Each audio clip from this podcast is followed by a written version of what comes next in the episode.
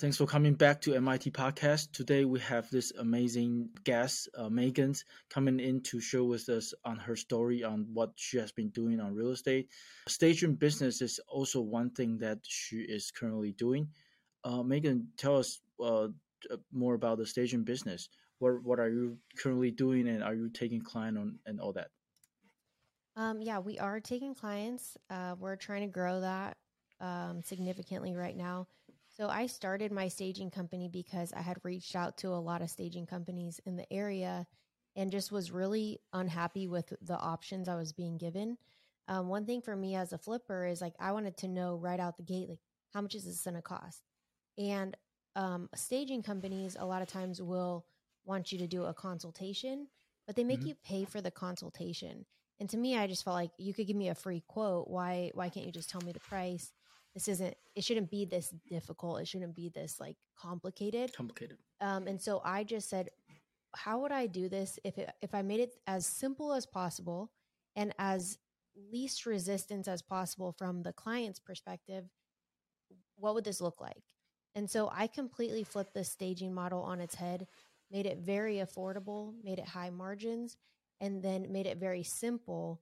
And then also made it so that I can, over the phone, tell someone what it's going to cost, um, not have to meet up with them, not have to take their time or my time, really, um, to tell them how much it's going to be. And I don't need to charge them a consultation fee for that.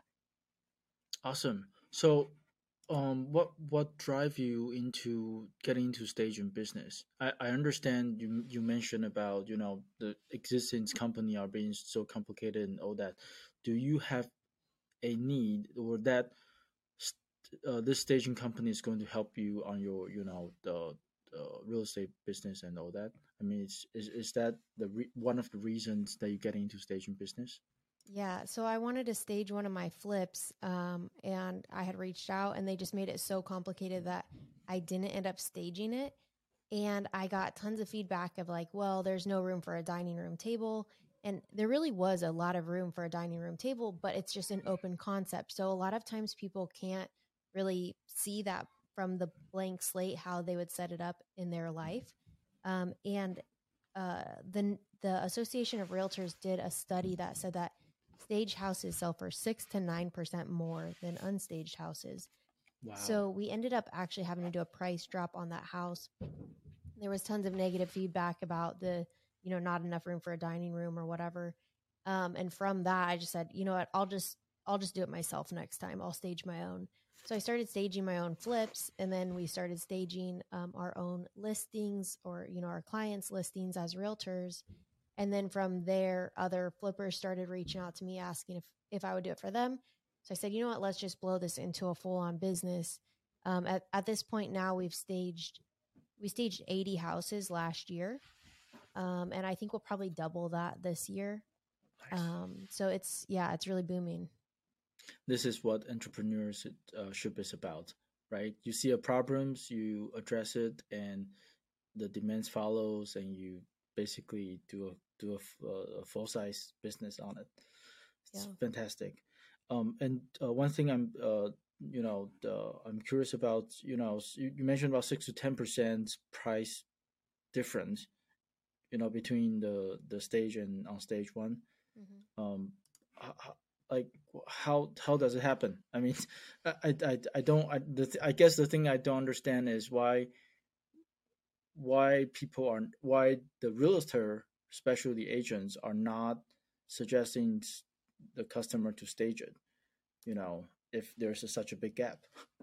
Yeah, it's it's really crazy to me because it, it pays for itself. And in all reality, like if the agent paid for staging for their client, the agent could say, Hey, because I'm paying for staging, I'm gonna pay my own commissions, right? Like I'm gonna be able to sell your house for 6% more and I'm charging 6% commissions, hey, I'm paying for myself.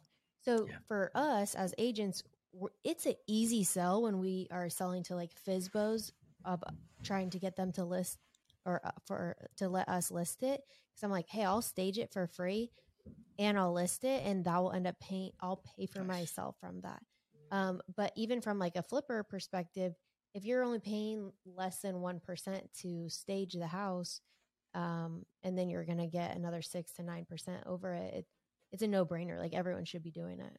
Yeah, yeah, yeah.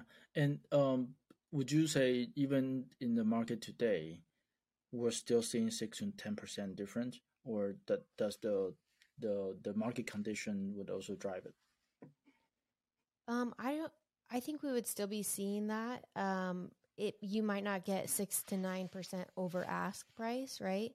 Um, but those houses are going to sell for more than unstaged houses, and Mm. so there's been over the last couple years this like massive run up. Everything was going over asking, so it was almost harder to sell staging at that point because people are like, well, you could wrap a turd in tinfoil and it's going to sell Yeah. for over asking, you know. Um, so do I need to stage it because it's obviously it's going to sell? Um, and and maybe you do, maybe you don't, but maybe you'll get more, you know, of that bidding war, forty thousand dollars over asking, um, than than ask price, right? That's valuable. And and now that the market's kind of slowed down or at least chilled out, um, I still think it's beneficial to stage because we're still seeing, you know, some of those multiple offer situations on staged houses, but you're not really seeing that on unstaged houses. Mm, I see, I see. So other than the demand, what would what would you say to be the the determining factor to be successful on the staging business? Um, for us, it's it's um, we've created it to be very systematized. So, um, when I started it, a lot of my flipper friends were like, "This is not worth your time," right?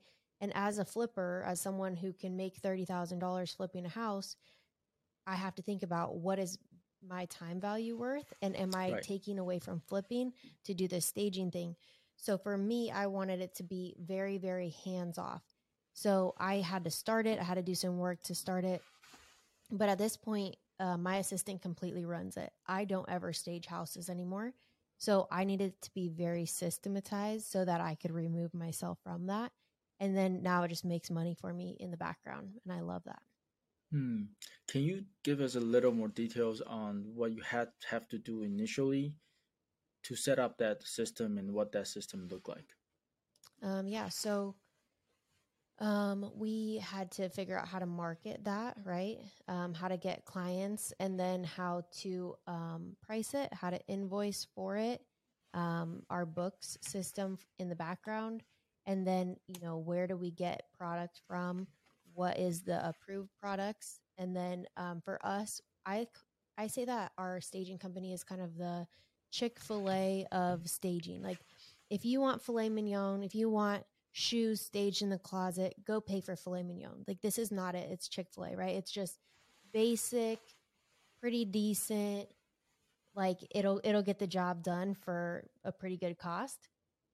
Um, and we're not open on Sundays, right? So, um, yeah. It, so we had to set up what are the items that are needed in each thing, right? Like Mhm. if you think about any kind of a franchise, let's say Chick Fil A, Mhm. every every single one is going to be the same, right? There's going to be a bun, there's going to be a chicken, there's going to be two pickles. There's never three pickles, right? It's just Mhm. like it's the same every same. time. And so we just created that system of like, okay, a living room is always going to have a sofa, a love seat, a rug, a coffee table, two end tables, two lamps, two greeneries on the coffee tables, and then a greenery on the the coffee or the end tables, right? So like it's just creating this system, and then I don't have to do it. Then it's not an artistic thing; it's an equation. And then Right. someone that's maybe seventeen year old girl could get that equation and then make it just re- on repeat every single time. Round it. Right, right, right. S- But uh, wouldn't you be uh, requiring different type of like furnitures, like stuff to stage the property? Like, how do you overcome the the variation required? Yeah, so we do almost everything like very neutrals. So some staging companies will be like, "Oh, I have this yellow set and there's all these pops of yellow."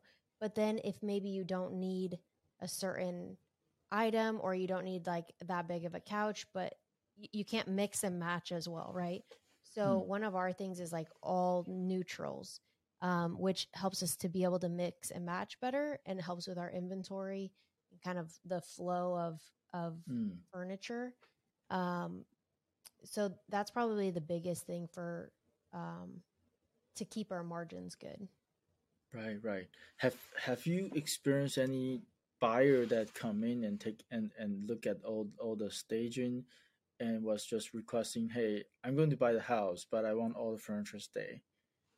Yeah, we actually have. Um, we get that fairly often, and we price it so that it's um, our cost plus uh, some margin, so that we make money on that, right? And I think a lot of times when I actually say that number, people don't want to actually buy the furniture. So they'll request a quote for it, and then they find out, oh, okay, it's gonna be four thousand dollars, and they're like, never mind, I don't want it. Um, which Mm. makes more sense for me. Like I would rather not sell it because then I have to go, or my person has to go shop it Buy. and maybe rebuild Mm. it or whatever. Um, and I think it doesn't make sense for them because once they actually look at it and go, do I want to spend four thousand dollars on this stuff that's moved in and out of a house 20 times you know it's it gets a little dinged up and stuff when you actually look Yeah. closely at it um so Mm. they don't usually buy it Good point. Good point. Yeah, I, I, I I remember, you know, one time I was shopping for a house. I was just walking into a house and seeing all these stage furniture. Initially, I thought it was, you know, the the owners, and I was like, I, I was like, oh wow, this owner have a style, and you know. Um, I was asking, hey, can we buy the house with all the furniture, and then we figure out it's a staging, you know, company and all that. But great, awesome um, and and of course those kind of um, you know settings you know allow you to free yourself and the business is still going to run without you right so it's fantastic are you currently just serving a specific area uh, i mean maybe some of our listener you know listening to our conversation would be interested Yeah. So right now we're in um, Lincoln, Nebraska, and Omaha, Nebraska, and then probably like a 20 mile radius around those cities, so those small towns. Um, but I would like to be able to open more locations. So um, towards the end of this year, I want to franchise this business and start opening up um, different locations. So that's that's exciting for me. Nice, nice. Um, so other than other than the staging company, um, it it appeared to me that you have formalized this, you know, um, bu- like building a business. If you can make it simple enough, if you can make it, you know, systematically, um, that would be a success. Um, what what what's in your mind, you know, down the road? Are you are you looking to create more business that just follow this you know uh, principle or you're basically going to focus on the current few business and trying to grow it Um, currently, probably just focus on the ones that I have right now, um, and then trying to grow it. Uh, I'm continuing to to try to systematize my flipping business, although flipping is um, significantly more complex than staging. So it's been harder trying to systematize that. Um, but I definitely think that we've gotten it to a point where um, within the next year, I could probably step away from that one as well, and it would it would run itself. Um, so that's kind of our goal is to just be able to build those up, um, continue to add rentals to the portfolio, and then uh, maybe be able to move out of Lincoln or at least be able to travel more uh, full time Nice. within the next year or so. nice Yeah. so basically you're you're building up a machine to add rental to your portfolio Yeah. that is awesome fantastic megan um, before uh, we wrap up our interview um, is there anything you want to uh, add that we missed Uh, I don't think so. If uh, if your listener listeners want to follow me, follow me on Instagram at the Tatty Investor. Um, I was going to ask that. How can people find you? Is IG the, the main um, channel? yeah, Instagram. Yep. Okay, perfect. Um, one thing that we always ask our guests are the book that they they would recommend. Are, are you a book book reader? If so, what is the book that you would ask people to read? I am a book reader. Um, man, there's so many good ones. I just recently read The War of Art and absolutely loved it. Um, talked a lot about resistance. So, um, you know, sometimes when we're called to do something, um, especially something great, we have so much resistance around it. And so that was just breaking down resistance and making it almost like the enemy. so that you could wage war on that resistance and and kind of do what you're called to do, do your art, whatever that is. Wow, amazing. I'm going to read it for sure. Yeah. Okay, Megan, I, I, I really appreciate your time today. You've been uh, uh, adding a lot of valuable content. I really appreciate you. Thank you. Thanks for having me. Thanks.